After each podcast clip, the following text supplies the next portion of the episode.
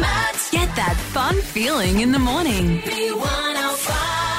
We were going to do a massive gender reveal, and we all were looking forward to it. And uh, Mel and her beautiful family were the ones that were going to have it. Um, but unfortunately, she did uh, let us know that she had a miscarriage. Uh, she was brave enough to come on the air yesterday and tell us her story. a week ago today that I went for my scan, um, and the poor lady who did my scan just drained white because she had to break the news to me to say that she couldn't find the heartbeat. If you ever are going through this, Abby was the first person I did speak to about this, and it made all the difference. So definitely talk to somebody who has been through it um, because they understand. They hmm. definitely understand. And thank you, Abby, for that, for reaching out and doing it. It definitely made my day. I think it's just because I needed that when it went when I went through it because you do feel so alone. It's such a weird grief because you feel like you're grieving something that didn't exist to other people but it existed to you. Hmm. So, joining us this morning, we have a grief counsellor. Her name is Karin Holmes. Karin, how do we tackle grief for a miscarriage? Good morning. Um, that is a very good question. I always say the most important thing is to give the person that has um, experienced or is experiencing miscarriage time and space. So um, to really show them that you know this grief is real, it's valid, it matters. Take all the time you need to manage it. It is. Uh, it's one of those areas. It's very strange in that it's so common, so very, very common, but so rarely discussed and so unknown as to how to deal with it in society. Which is, I, I always find that very strange. it, it is very, very strange and it's also very hurtful to those going through it because our world has just come to an end, but the world around just keeps going and does not seem to care, which then creates an extra layer of pain for anyone going through it, which I um, then, you know, why would we talk if no one's listening or no one seems to care?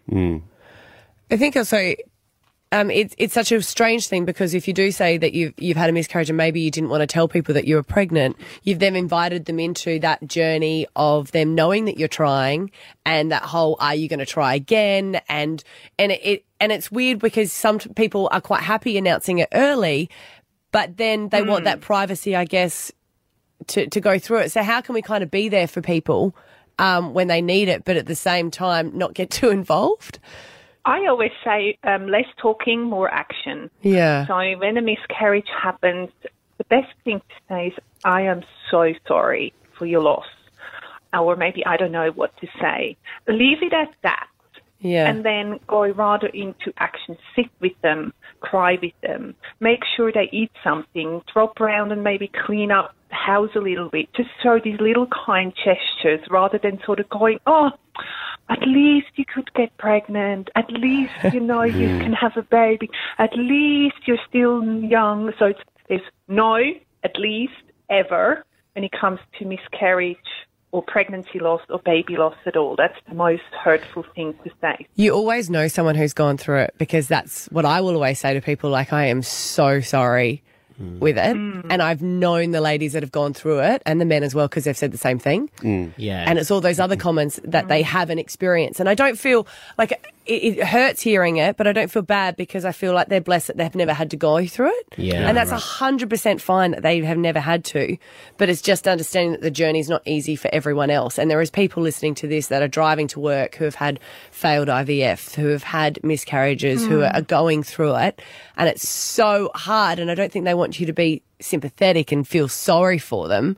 Mm. But just realize that it's not as easy for everyone. Absolutely, 100%. And, you know, it's not that we are, as the survivors, asking for people around us to, to fix the problem or, you know, make it better. It's just be here, see my pain, and, you know, show me that I, I still matter too. And maybe this little life that was unfortunately not meant to be means something to them too. is another one, I guess, because people would say things thinking they're being uplifting, not realizing it's hurtful. I imagine another one would be to not jump so quickly to say, Are you going to try again? Yeah.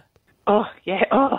you got me there. Yeah. Uh, absolutely. Look, um, This may sound uncomfortable, but at the end of the day, that's none of our business when that couple or that woman's ready to try again. We need to give them space and they will come to that point by themselves. Because there is a bit of sometimes I was I was hearing another woman's story uh, during the week, a, an invalidation of the, the baby that Yeah. you've lost, and her partner Yeah. actually got her a bracelet with all the kids' names and included the one that they'd lost on that as a, like he was part of our family, Yeah. you know, and because you just sort of you can't disregard that it was there and it existed. So.